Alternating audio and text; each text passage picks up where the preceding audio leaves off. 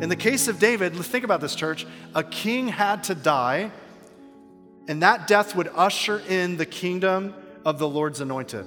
For David, that death was the death of King Saul.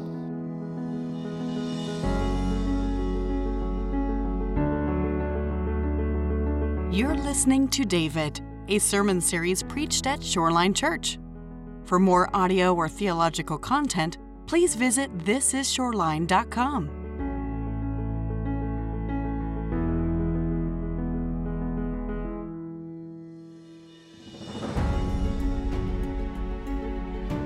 You may have heard the short story of the patient who was called in to meet with his doctor. And he was told that he needed to come in immediately because it was an emergency. I need you to come right now to the doctor's office. And so the doctor says to the patient, Listen, I have bad news, but I also have worse news. And so the patient says, Okay, uh, all right, I can handle it. So what's the bad news? And the doctor says, Well, the bad news is you have 24 hours to live. And the patient says, what could be worse than that? That's the worst news ever. And the doctor said, Well, the, the, the worst news is I forgot to tell you yesterday. Uh, as silly as that is, death is inevitable. It's inevitable for every single one of us. In the movie What About Bob, the little boy tells Bob, one in one people will die. Everyone's going to die. And he's telling that to a mental health patient who is stressing out over it. Death is a reality for all of us. And we're going to see today how David responds to the death of Saul. So, for the last five weeks, if you're not familiar with what we've been going through, we've been studying 1 Samuel, and now we're sweeping into 2 Samuel, looking at the life of David through the lens of Christ. It's very easy for us to take an Old Testament narrative and try to make it about us and make the Bible make us the hero of the story. And what we've been looking at is that no, no, no, Christ is the centerpiece of the story. Luke 24 tells us that Jesus went to two of his disciples after the resurrection and he walked them through from the very beginning of the Old Testament all the way through a sweeping story of where he was illuminated in the text. And so, what we want to do is look at every passage of Scripture and say, how would Jesus teach this if he were sharing this story on the road to Emmaus? If we were with him and we said, Hey, Jesus, where do you fit into this story? He would say, This is where the gospel is. This is where I am. So even though the people of Israel had been desiring a king, and God had provided them one who literally was head and shoulders above the rest of uh, the kingdom, Saul, their king, had failed. He had failed God and he had failed them. And I would say this way the greatest specimen that mankind could produce ended up being an utter failure. And so the people didn't need another king like Saul, another king who was almost as tall or maybe a little bit better looking. They needed a king who didn't have the outward trappings, but who was a man after God's own heart, a man who had the character that was after the heart of God. And that was, of course, David. Now, a lot has developed since chapter 20. I told you last week we are going to stop in chapter 20, and your assignment, show of hand, no, I won't do that, uh, but hopefully, honor system, you read chapters 21 through the end of uh, 1 Samuel. And so a lot has developed, and in case you didn't read that, that's okay. I want to kind of fill you in and give you some of that story, those, those 11 chapters. So there seems to be in those chapters a, an overall theme and the overall theme is an endless pursuit of King Saul after David. And David continues kind of to be almost split screen. He continues to be responding back to Saul with the best attitude ever. He continues to respond with grace and with kindness and with honor. And so, as we look through that story, just to summarize, David flees and goes to the priests. The priests pull out Goliath's enormous sword and they basically feed him and supply him unlawfully. Later, Jesus uses that as an example with his disciples, but these priests end up being executed by one of Saul's henchmen. He was a non Israelite employee, you could say. And so David takes that blood guilt upon himself, and he says, I'm responsible for their death, I'm responsible for their blood. And so then David flees to an area called Gath, and he's, he's almost captured. But right at the last moment, he does kind of this like, now I have no you know, other option. Let me just throw a Hail Mary here. And he begins to drool down his beard and act like he's insane. And so the king is like, guys, who invited this guy? Like, I don't know who this guy is, but this is definitely, is this David, the one that they've been singing about? They've made all these incredible songs about this guy. Get him out of here. And so David kind of gets out of there, um, and he ends up in a cave, probably the lowest moment of his life. And basically, at that point, um, we learn that everyone who is in distress, everyone who uh, was in debt, the Bible says, and everyone who is bitter in soul, they show up at the cave. So that was probably a fun party, right? Everyone who's broke, distressed, and bitter, they all show up to the cave. Like, hey, we heard this is an awful place to be, and misery loves company. So we thought we'd hang out with you, David. And so um, what happens there, though, is very cool. David suddenly shifts and becomes their commander. And he begins to take all uh, in all those who are distressed and full of debt and just overwhelmed with life, and he begins to become their captain. And so David now is no longer unarmed. Now he has Goliath's sword. He's no longer alone. He now has 400 men, even though they're all, you know, somewhat discouraged and broke. And so David starts writing music, and a lot of the Psalms flow out of this moment. No doubt he's written a lot of music during this time period. Clearly, if you want to know what genre of music, the Bible doesn't say, but it's probably country music, because in country music, you tend to lose your wife and your dog and your, your truck and your boat. Um, but, joking, um, there's this obvious moment or two where he has a chance to kill Saul. It's right there. He's able to kill him. He actually approaches it like this The Lord has given you into my hand. The Lord has just given you to me. I didn't have to go and find you and cut through the army to get to you. God has given you to me. And yet, even though he saw the providential hand of God just giving him the life of Saul, David refuses to be the one to utter that blow. I'm not going to be the one to take the life of what I call the Lord's anointed. I'm not going to touch him. And so David ends up in this story meeting an incredible woman named Abigail. There's a whole series we could do on Abigail and how she's kind of a, a picture of the church. We're not going to go into that allegory today. Uh, but David ends up marrying Abigail, even at the same time as his wife, here we go, Michal, all right, even as she was given away to someone else by her father Saul. And so, in one more final standoff, late at night, David stands on one side of a hill and Saul stands on the other. And David holds up a water jug and he holds up a spear that belonged to Saul. And he says to him, like, hey, just so you know, I was there next to you, and I had the ability to take your life with Abishai, my commander. And, it, and it, it was clear that God was giving you to me. In fact, chapter 26, 8 through 11 says this Then Abishai said to David, God has given your enemy into your hand this day. Now, please let me pin him to the earth with one stroke of the spear and I will not strike him twice. In other words, he's been trying to pin you to the wall, David. Let me exact revenge. This is the moment. Let me just do it. It'll take one time. I won't have to do this multiple times. So, verse 9 David said to Abishai, Do not destroy him. For who can put out his hand against the Lord's anointed and be guiltless? And David said, As the Lord lives, the Lord will strike him, or his day will come to die, or he will go down into battle and perish. The Lord forbid that I should put out my hand against the Lord's anointed. But take now the spear that is at his head and the jar of water, and let us go. So, hey, Saul, remember that spear you kept throwing at me? Yeah, here it is. I'm holding it. And I had the chance to pin you to the ground, and I didn't take advantage of that. God has given you to me, but again, I refuse to take your life. Now, at this point, David realizes it's never going to stop. This is just going to be my life ad nauseum until I die or until Saul dies. And so he makes a strange choice in chapter 27 to defect to the Philistine army. Very strange. But he ends up striking up a conversation and a friendship with the king of Gath named Achish. Uh, and Achish really trusts him and begins to make him his own personal bodyguard. Now, David's 400 discouraged men are now, they've turned a good corner, okay, so they're getting out of debt. They're now much more encouraged, and they've grown to 600 men. In fact, many of them are known as mighty men. And they go to live in Ziklag for about a year and a half, and they help Achish with his different exploits. So just follow along. In the meantime, Samuel the prophet has died. And Saul sees this Philistine army line up for battle in front of his Israelite army, and so he begins to panic. He begins to call out to God. Well, he can't hear from God anymore, so he begins to turn to other means. He says, Let me just go to sleep and see if I have a dream. Don't have a dream. Let me think of another way I can hear from God. God, would you speak to me?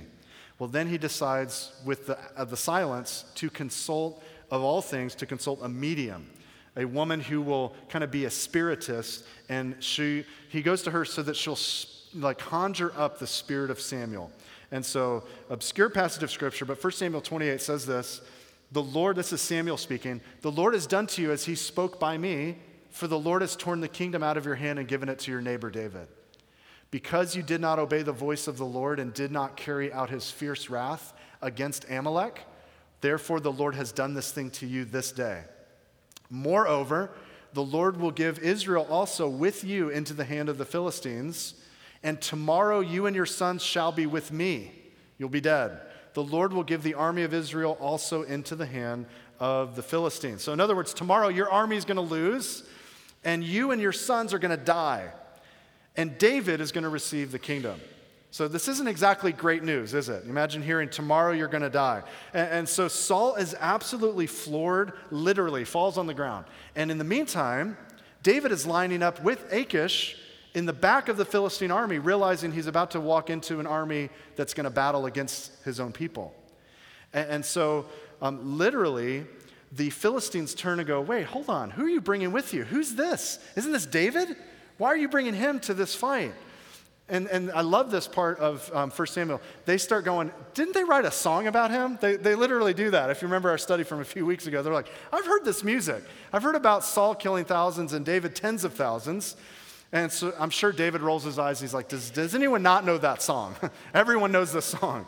And so David, he, gets kicked out basically, and he heads home, only to find out when he gets home the Amalekites have raided his town. They've raided Ziklag, they burned it to the ground, and they've taken all of the women, including David's wives. And so we learn that the people that were discouraged now were encouraged and they've grown. Now they're so discouraged, they're like, we're just going to stone David. We're going to kill him and it says they were bitter in their soul again. So remember, we have 600 men, very discouraged, and now they've lost everything. But the Bible tells us in 1 Samuel 30, verse 6, write that verse down. I want you to go back and read this later. 1 Samuel 30, verse 6, it says this incredible moment where this is basically the end of David's you know, um, life prior to being truly king. And this is the moment where we're going to put him into the greatest crucible, the greatest test. We're going to kick him while he's down. We're going to see where does he turn to? Where is his hope? Is he going to turn to a medium? Is he going to turn to his own strength? Is he going to turn? Where does he go? And it says in 1 Samuel 30, verse 6, that David strengthened himself in the Lord. Wow. This was the moment when all was potentially lost that David could have given into despair and discouragement and given up on God. And yet, in that moment, he turns to Yahweh and he begins to strengthen himself in the Lord. And that's what it means, church, to be a man after God's own heart. Not looking outwardly for salvation or hope, uh, but inwardly we yield in submission to the goodness of God and we recall the faithfulness of God. And so we don't let circumstances weaken us. We, like Jesus did in the garden, we strengthen ourselves by reminding ourselves of the will of God and submitting to the will of God and the person and work of God. And so in that moment, he prays, and God shows him chase down these um, Amalekites, and with his army, he ends up getting everything that he lost back, every single thing, including, whew, including his wives. And so in the meantime, as that's happening, split screen, the Philistines are actually defeating Israel in the battle. And Saul's sons get cut down in the fight, and that includes Jonathan. And then the last moment, Saul realizes, I'm about to be killed. And so he's got his armor bearer with him, which is kind of a glorified caddy, right? So instead of carrying your clubs, he's carrying your sword and shield. And so he says to his armor bearer, I want you to strike me. I want you to, I want you to kill me. Uh, and his armor bearer refuses. So Saul takes his own sword and then just falls upon it and the armor bearer sees that that happens. It says in the, in the text that he checks and sees that Saul is dead. Then he turns on his own sword and follows suit and dies. And thus we come to the end of 1 Samuel uh, and we open up 2 Samuel chapter 1. And what we just read and what we're going to study is the news that came to David. So if you're taking note, here's the outline that we're going to follow today. We're going to see in verses 1 through 10 the news, the actual news report. And then we're going to see the reaction of David and his army in verses 11 through 16. And then we're going to see the lament that David teaches all of the Israelites to sing in verses 17 through 27. Now, as we study this together today, I want you to notice how David does not rejoice in the news of Saul's death. I want you to see how he reacts and continues to have amazing character, even when it's clear that he'll now become king. And so, what we're going to do is, as we study this, we're going to learn a little bit how to grieve and lament but more importantly than that, we're going to see how Christ is a true and better David, even when it comes to mourning and loss. Okay? So let's look at the news starting in verse 1. It says, After the death of Saul, when David had returned from striking down the Amalekites, David remained two days in Ziklag, and on the third day, behold, a man came from Saul's camp with his clothes torn and dirt on his head. And when he came to David, he fell to the ground and paid homage. Now, this is, uh, this is important. Whenever you tore your clothes, you had ashes or dirt on your head, that was a visible sign of, of grief, of loss, that you were in the, the process of mourning. And so David sees this man coming and he knows that he's bringing bad news. He, he's maybe wearing all black. He's in a funeral procession. This is bad news. So, what's the news? If someone ever comes to you and says, You need to sit down, I have some news for you, that you know what's coming, right? That's going to be bad news. And so this was an 80 mile journey that would have taken a few days to travel. Notice verse 3 David said to him, Where do you come from? And he said to him, I have escaped from the camp of Israel. And of course, you can imagine David uh, very intensely, How did it go? Tell me. So you're coming with news of death. How did it go? Who won? I want to know the story. What happened? And he answered, The people fled from the battle and also many of the people have fallen and are dead. At this point, I'm like, You're being too vague. What do you mean the people have fallen? Which people? And then he says, And Saul and his son Jonathan are also dead. Wow. This is a huge news moment. Now, how David responds to this is to confirm proof. I want to know proof. This is quite a claim to make. So, how can you prove that? And so, verse 5 David said to the young man, who told him this, How do you know that Saul and his son Jonathan are dead? And the young man who told him said, Well, here's my story, and I'm sticking to it. He says, Well, I happened to be on Mount Gilboa, and there was Saul leaning on his spear, and behold, the chariots and the horsemen were close upon him. And when he looked behind him, he saw me, and he called to me. I just happened to be there, David. I don't know, I was just walking by and I happened to be there at the right place at the right time. And he called out to me and said, Please come help me. And so I, you know, was a little busy, but I stopped my plans for the day and I came over to assist Saul. And so verse uh, 8 says, He said to me, Who are you? And I answered him, I'm an Amalekite. And he said to me, Stand beside me and kill me, for anguish has seized me, and yet my life still lingers. So I stood behind him and I killed him because I was sure that he could not live after he had fallen. I was, it was a mercy kill. Like he, was already, he was already in pain. I just put him, to, put him out of his misery. And then I took the crown that was on his head and the armlet that was on his arm, and I brought them here to my Lord. You can kind of see him pulling them out of the, the bag at this point. Here's the crown of Saul. Here's the armlet, just to confirm that I'm not lying.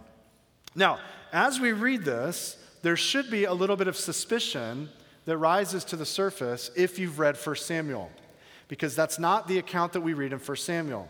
That's a completely contradictory claim.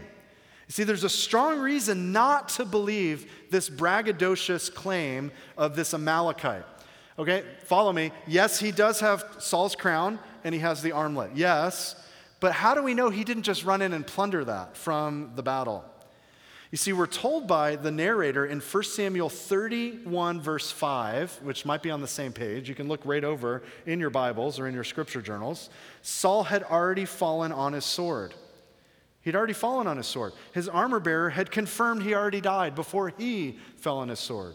So David knows also that Saul's not likely to just be alone by himself with no royal assistant, with no armor bearer, and then turn and ask of all people an Amalekite to end his life. We kind of can see a little suspicion here. So, what's actually happening, many scholars believe, is that this young man came to tell David that he killed David's enemy Saul. So, he's boasting about it to David so that maybe David would reward him. Maybe he's thinking, I'm going to curry favor with David by telling him that I killed Saul. I mean, hey, if David killed Goliath and he was promised a wife, then maybe I'll get a cabinet position in his new kingdom. Maybe I'll be the one known for killing Saul and I'll be promoted and given, I don't know, maybe a chunk of land and a wife. Uh, get a government job.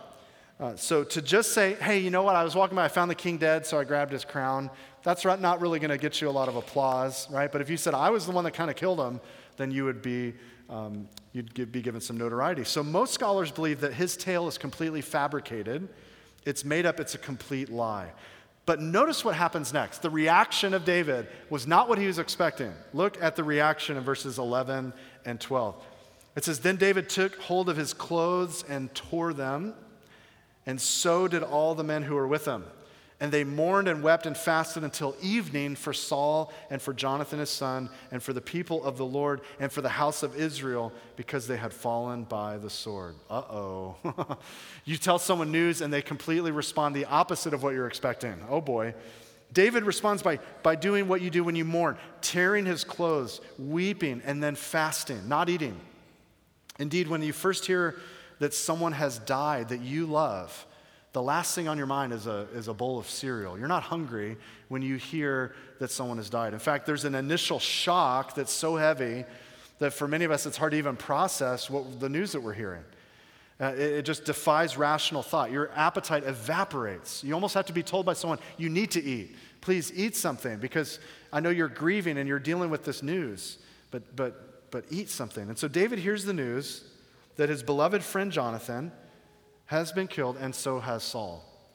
Now, the implications of Saul's death have not yet really struck David. Just think about this Saul, the king of Israel, is dead. All of Saul's sons, who are the heir apparent, they were the heirs to the throne, they're dead. The prophet Samuel has already years ago anointed David as the next future king, and Samuel is dead. So now David's ascent to the throne is complete. There's no thing and no one that's standing in the way of him being the future king. But see, that isn't causing David to celebrate. He's caught up in the act of grieving and mourning the loss of Jonathan, but also the loss of Saul. And, and then in that grief, he suddenly almost realizes what the messenger said. And he kind of turns to him and says, Wait, hold, hold on, time out. Wait, who are you? And so look at verse 13. David said to the young man who told him, Where do you come from? Where do you come from? And he answered, Well, I'm the son of a sojourner, an Amalekite. Hmm. We said earlier that was going to come back, didn't we? And so, verse 14, David said to him, How is it that you are not afraid to put out your hand to destroy the Lord's anointed? That's a phrase meaning Saul the king. And then David called one of the young men and said, Go execute him. And he struck him down so that he died. And David said to him, Your blood be on your own head. For your own mouth has testified against you, saying, I've killed the Lord's anointed. Okay, a little bit ironic. The, just follow me. The lie that he thought would promote him was actually the thing that condemned him. If he wouldn't have lied about that, he may not have um, died for his lie. But at first glance, we might be tempted to think that David is being fake here. Like he's feigning uh, grief. He's just feigning it. Like he's secretly going, here it comes. And on the outside, oh, that's such a bad loss. Can you guys get my chariot ready? Right? No, he, I think it's proof uh, that it's not a show. It's very clear that David's not just giving lip service, he proves it by, by genuinely being broken over Saul's death by having this lying messenger put to death. Whether he's honest about it or not, he said, I killed Saul, so by your own lips you can uh, face the punishment for that. So notice with me, just as a little aside, that this young man just happens to be an Amalekite. You guys remember that the people that God had commanded Saul to wipe out prior in 1 Samuel, they were to be utterly wiped out, and he spared the king and he spared some of the sheep. Remember, the, what is this bleating of sheep and the, the mooing of cows?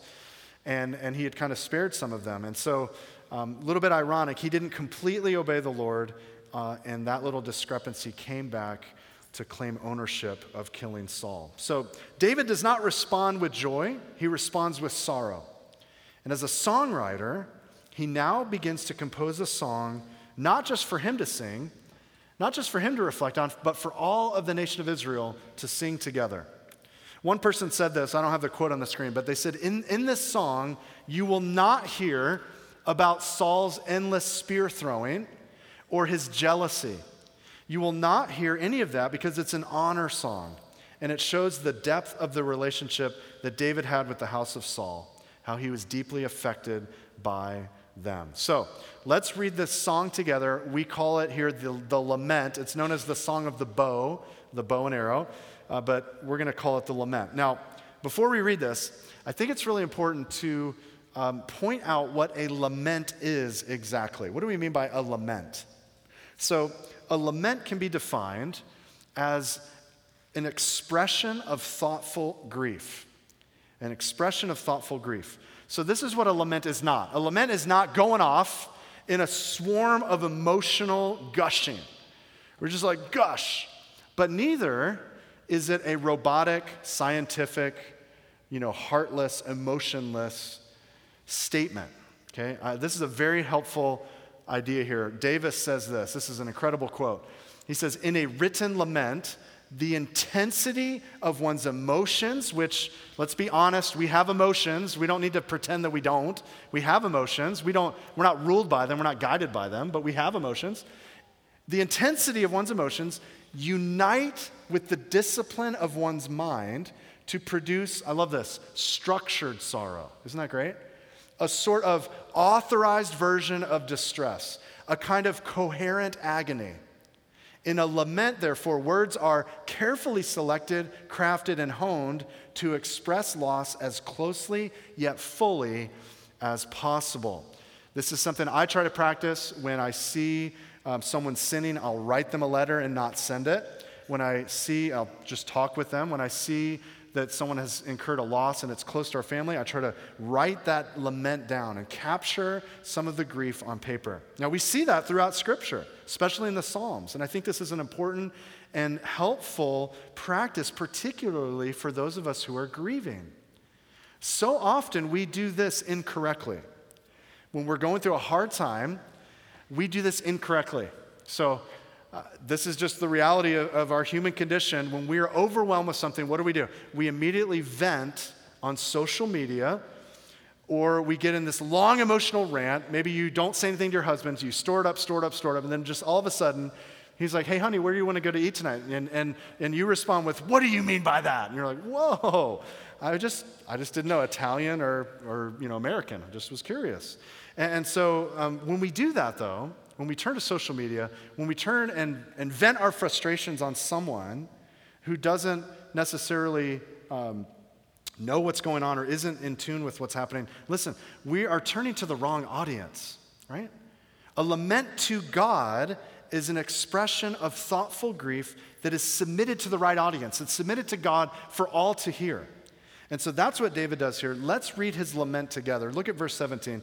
It says, And David lamented with this lamentation over not just Jonathan, but over Saul and Jonathan, his son. And he said, It should be taught to the people of Judah. Behold, it's written in the book of Jashar. Now, I was like, What's the book of Jashar? Is that in the Bible? No, it's not. But it is hinted at in Joshua 10 13. It's hinted at in Joshua, and apparently the book of Jashar contained poetry Though it's not, we have to say it was not inspired by God in its entirety, thus, we don't have it in our canon of Scripture. If we were to find the book of Jashar, we would not include it in our Bibles because of the work of the Holy Spirit in the canon of Scripture. Just because something is quoted by the Bible doesn't mean it's Scripture or it's supposed to be in the canon. So David teaches Judah this song. Look at the song. He said in verse 19, Your glory, O Israel, is slain on your high places. How the Mighty Have Fallen. That's the title of our sermon today, and that phrase is used three times in David's song. How the mighty have fallen. He didn't say how one mighty man has fallen and the rest of those worthless bums died as well. He says how the mighty plural have fallen. He includes Saul in that. And then he says in verse 20, this is fascinating Tell it not in Gath, publish it not in the streets of Ashkelon. Lest the daughters of the Philistines rejoice, lest the daughters of the uncircumcised exult. So, Gath and Ashkelon, these are the, the territory of the enemy. He's saying, hey, don't be singing this among the Philistines. Don't let the enemies of God cheer the news about Saul's death. Don't go praising Dagon that Saul has fallen. Remember, David was consistently, from the very beginning, concerned about the glory of God and wanting the glory of God to extend to all nations. That's what incited him to fight against Goliath. He wanted to see Israel lifted up because Israel's God was lifted up in the sight of all the nations. And whenever Israel was brought down and trampled on and dishonored, that directly affected David. And, and so they may have written glorious songs about him, about David, but he doesn't want people to know or sing about the death of Saul in a cheerful way. So look at verse 21. He now turns to creation. He says, You mountains of Gilboa, let there be no dew or rain upon you, nor fields of offerings. For there the shield of the mighty was defiled, the shield of Saul, not anointed with oil. From the blood of the slain, from the fat of the mighty, the bow of Jonathan turned not back, and the sword of Saul returned not empty. So, David here, notice he turns to creation. He calls down reproach upon Gilboa, the actual mountain, and he's saying it should be a place that's, that's burned into the memories of the troops as they memorize this song. And as they're, okay, we have to get this line down. Let's sing this part of the song. Gilboa, the great defeat where our king and his sons were killed. David says, I want this to be burned into our memory. Let us never forget, you could say. David wants the actual land, though, that Saul fell upon to just dry up. And the, hey, we're not, to, we're not to allow this ground to ever produce something fruitful again because it caught up the blood of this great king. And so he's basically saying no one should be exempt from grief, not even the earth, not even creation. Everyone should be grieving over this. And then verse 23, he now includes the father and son together. And this is a beautiful picture. He says, Saul and Jonathan, beloved and lovely. In life and in death, they were not divided. They fell together. They were swifter than eagles, they were stronger than lions. And then he says, You daughters of Israel, weep over Saul. You who clothed you luxuriously in scarlet, who put ornaments of gold in your apparel. And then he says it again how the mighty have fallen in the midst of the battle. Jonathan lies slain on your high places. Now, notice with me in here how gracious David is as he recounts Saul back to the people. So follow me here, guys. This is, this is his chance. This is David's chance to finally exact some revenge and to just decimate the memory of Saul. This is his moment. Hey, remember all the wickedness and the, the horrible things that that reproachable king did to me? And I was a man after God's own heart. And here's what he did. Let me just sing it out. I want everyone to remember this song. Well, no, he responds righteously. Uh, I read this week about two brothers. It's kind of funny story. Uh, they were well known around town for their crooked business dealings. And uh, they were connected with some really shady connections. And so, um, very mean, very cold blooded. Eventually, one of those brothers, of the two brothers, died. And the surviving brother wanted to give his dead brother a big funeral. And so he called the funeral home, made the arrangements, and he called the pastor in town and he said, Listen, I'm going to make you an offer. I know you don't want to do this funeral, but I will give you $10,000 so you can put a new roof on the church. And if, if you'll eulogize my brother and call him a saint, then I will give you a big donation. So the minister said, Okay, yep, I'll do it. So everyone shows up in the town, and the minister begins the service this way. He says, The man you see in this coffin was a vile and debauched individual. He was a liar, a thief, a deceiver, a manipulator, a reprobate, a hedonist. He destroyed the fortunes, careers, and lives of countless people in this city, some of whom are here today. This man did every dirty, rotten thing imaginable. But compared to his brother over here, he was a saint. you can imagine David wanting to conjure up that kind of, of revenge, but he doesn't do that. He repays Saul's wickedness not by reviling in return, but with kindness. And he invites the women of Israel to weep for Saul. Hey, and I don't think this is, you don't read into it like, okay, you women weep for Saul. I'm not going to weep for him. He's inviting everyone, hey, this is something you should cry and mourn over. And then he turns and we come to the end of the song where he personally begins to weep over the loss of his great friend, Jonathan, whom we looked at last week. Verse 26 I am distressed for you, my brother Jonathan.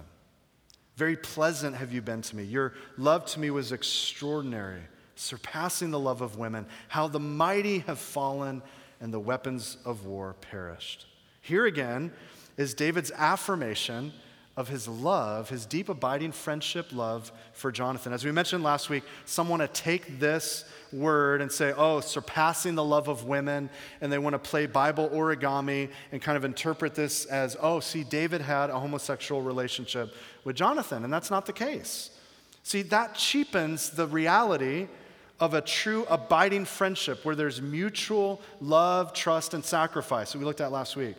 And it says you can't have that between two people unless there's sexual attraction involved.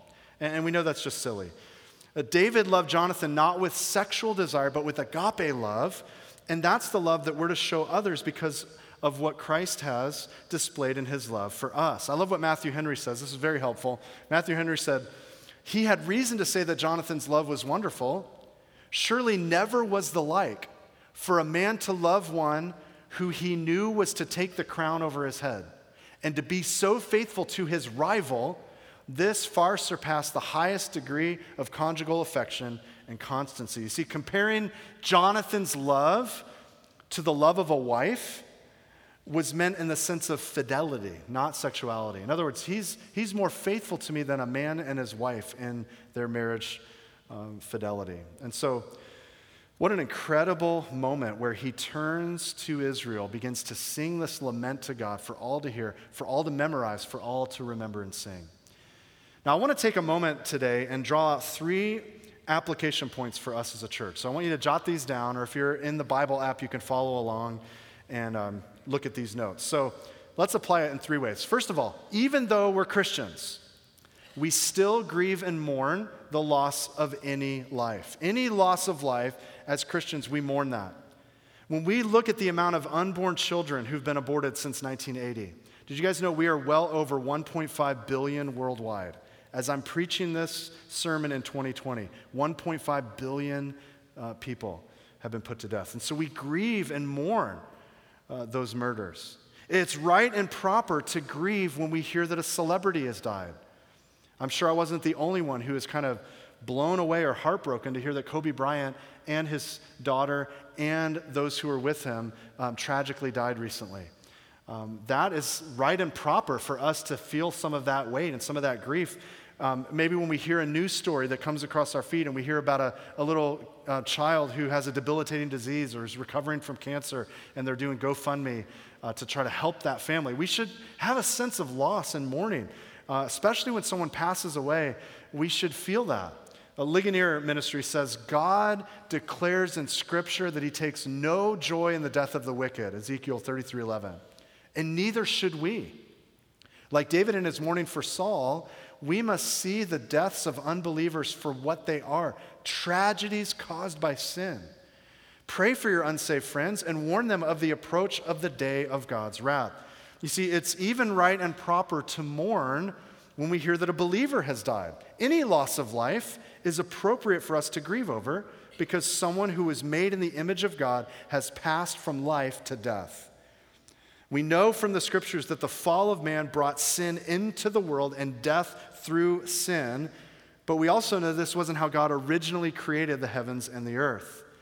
And so I always like to say death is an unnatural enemy that was introduced into the world when sin infected the human race because of Adam's poor choice.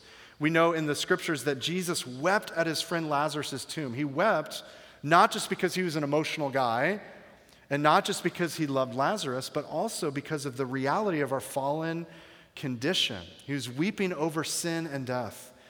And now, everyone who breathes the breath of life, not to be a discouragement to you this morning, but if you're here breathing the breath of life, one day that breathing will come to an end and you will pass from this life into the next. And that reality that all will perish is sobering. And so we should mourn the loss of any life. However, secondly, because we're Christians, we don't mourn like those who have no hope. right? Though grief and mourning are a part of the human experience, and, and we should set some time aside to properly process death, we have to distinguish between believers and unbelievers. We really do. 1 Thessalonians 4:13 is where we get this concept says we do not grieve like those who do not have hope. So indeed, Christ followers, we believe in what we call the living hope. The living hope is not a dead hope because we don't believe in a dead founder. You aren't here today to sit around and learn about a dead idea or a dead religion about a dead guy. We are here and we believe in the living hope, which is the resurrection from the dead. We serve a risen Savior. I said it this morning, checking into Facebook here, that He's still risen. We'll celebrate that on Easter, but every Sunday, He's still risen. And, and so um, we have a living hope because Jesus died on the cross by sinners for sinners and absolutely rose from the dead triumphantly. And so our hope is not dead, our hope is alive. So for the Christian, for the Christian, death is not a permanent goodbye, but it's a graduation. It's a, I'll see you soon. I like what D.L. Moody said. He said, Someday, I love this, you will read in the papers that D.L. Moody of East Northfield is dead. Don't you believe a word of it. At that moment, I shall be more alive than I am now. I shall have gone up higher, that is all, out of this old clay tenement into a house that is immortal, a body that death cannot touch, that sin cannot taint a body fashioned like unto his glorious body. I was born of the flesh in 1837. I was born of the Spirit in 1856. That which is born of the flesh may die, but that which is born of the Spirit will live forever. Amazing. But listen, please don't get this strange idea that Christians aren't supposed to grieve. Right? As a principle, greater love equals greater grief. Does that make sense? Greater love equals greater grief.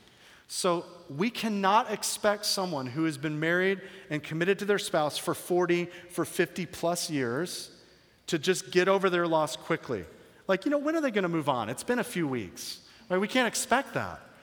Greater love equals greater grief. David loved Jonathan deeply, and so he's going to potentially wear this grief maybe for the rest of his life. Just think about this. Every time a special day on the calendar rolls around, Every feast day, every holiday, every, every time a sword or a shield or a bow that reminded him of Jonathan, that has the potential to open up um, that wound in his heart. Uh, we don't have to live in despair, though. We don't have to stay in that place. He has a written lament that he can continue to submit to God. And, and we, uh, in these days, can place our hope in the resurrection power of our risen Savior. One hymn says it this way Lift up your heads, pilgrims aweary. I don't know why I like that part of the song, but I really like that part. See days approach, now crimson the sky. Night shadows flee, and your beloved, awaited with longing, at last draweth nigh. So that means, thirdly, we can choose to, listen, honor someone's life, even if it was skewed with failure. One of the most difficult and effectual things that I have to do as a pastor is to conduct funerals or memorial services. That is a tough thing to do. It's tough because death is filled with sorrow and loss. And we have to, in those moments, give words of comfort to people who are, are deeply grieving and desperately need encouragement in their anguish. But it's also effectual because when someone dies, we all begin to think about our own mortality and we all realize, wow, death is around the corner for me, even. And so we think about how short life is, how inevitable death is, and this makes us think about eternity and about what matters. And that's a good thing. But no matter whose funeral I've overseen, I think it's good and right to honor the life of someone who has died, even if it was filled with mistakes and failures. David here calls Saul, think about this. He calls him beloved, he calls him lovely, swifter than an eagle, uh, stronger than a lion, and mighty, three different times. He exhorts the women to weep over him because he clothed them in luxury and dressed them in gold. David chooses to draw out the positive things of Saul's life and honor his memory, and you and I can do the same when we consider someone who's passed away in our lives. So I think that's a great way to apply this. But before we close, I think again we could just look at this from a me centered approach and say, you know what? Thank you, Pastor. Yes, I need to be a better David in my life. And I need to honor people in my life who have died or maybe they've mistreated me and I need to be nice to that boss because he did mistreat me. And I'm going to write a, a, nice little public uh, thing about him today. And, and, I think you're missing the deeper and fuller point of this story. There's a, a more Christ centered uh, idea in this chapter that we can't miss. And we've been saying throughout this series that Jesus is a true and better David. And in what ways does this text show us this? If we were with Jesus on the road to Emmaus and we said, What about 2 Samuel chapter 1? Jesus, where are you in this story? I think he would say something like this First, David naturally drew those whose souls were bitter and those who were in distress, and he became their captain. And he chose not to cry out against Saul, even though Saul had greatly mistreated him.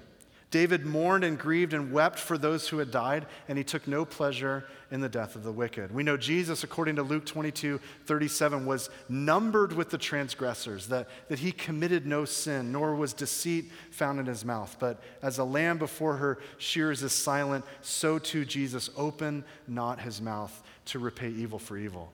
In fact, Jesus cried out the opposite of that, didn't he? He cried out, Father, forgive them, for they don't know what they're doing.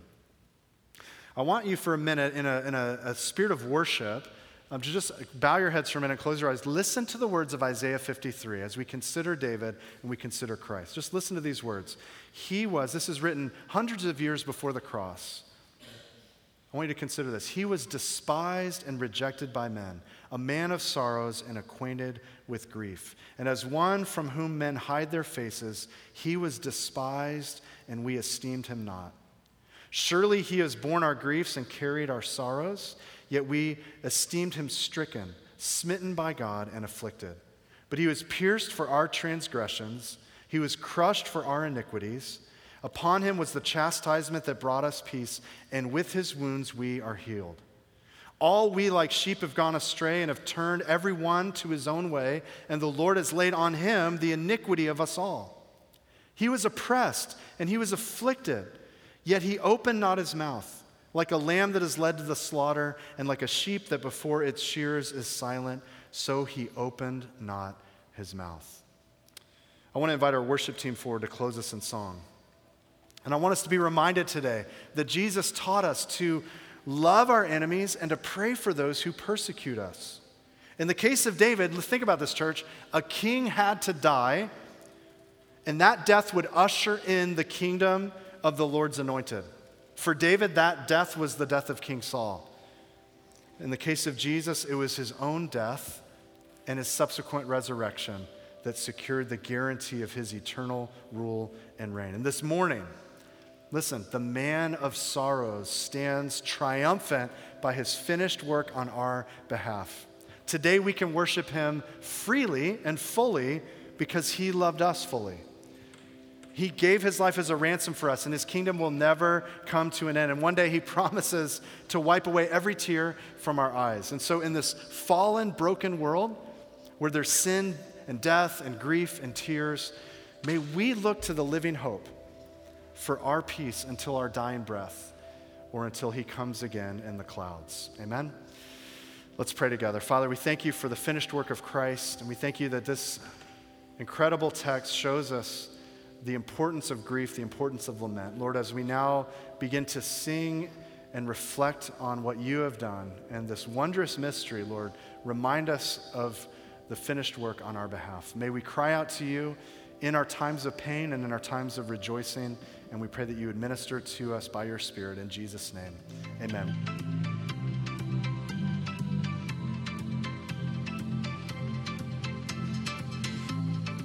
Thanks for listening to our podcast. Shoreline Church meets every Sunday at 10 a.m. at the Lakewood Ranch YMCA. You can get more content and more information by visiting thisisshoreline.com. If you have any questions or any prayer needs, please don't hesitate to email us at info at calvaryshoreline.com. God bless you.